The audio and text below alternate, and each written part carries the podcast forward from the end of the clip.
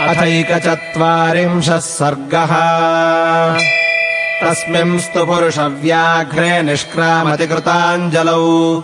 आर्तशब्दो हि सञ्जज्ञे स्त्रीणामन्तःपुरे महान्। अनाथस्य जनस्यास्य दुर्बलस्य तपस्विनः।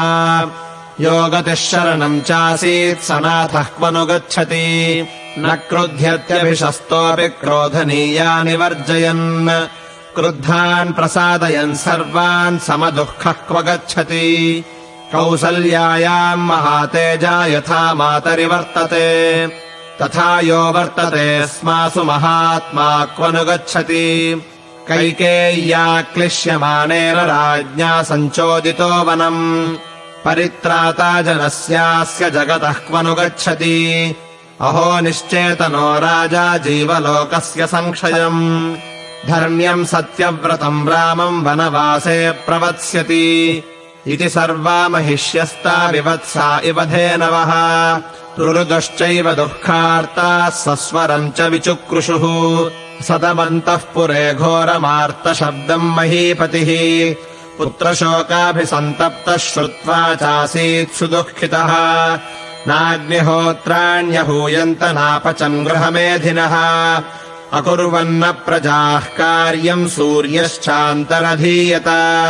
व्यसृजन् कवलान्नागा गावो वत्सान्नपाययन्।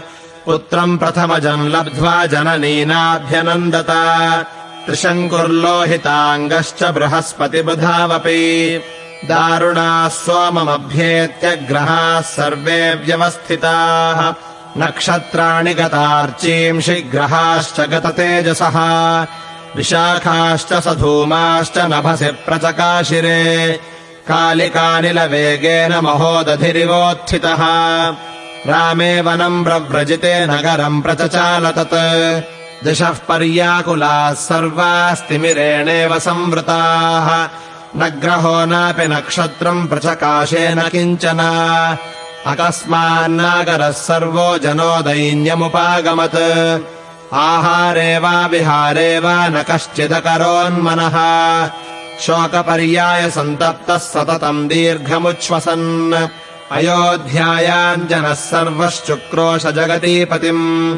बाष्पपर्याकुलमुखो राजमार्गगतो जनः। न हृष्टो लभ्यते कश्चित् सर्वः शोकपरायणः।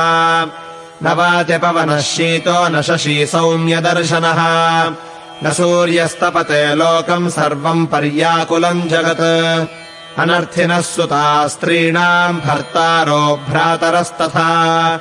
सर्वे सर्वम् परित्यज्य राममेवान्वचिन्तयन्।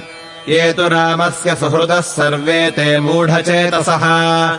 शोकभारेण चाक्रान्ताः शयनम् नैव भेजिरे ततस्त्वयोध्यारहिता महात्मना पुरन्दरेणेव महीसपर्वता। चचालघोरम् भयशोकदीपिता सनागयोधाश्वगणाननाद च इत्यार्षे श्रीमद् रामायणे वाल्मीकीये आदिकाव्ये। अयोध्याकाण्डे एकचत्वारिंशः सर्गः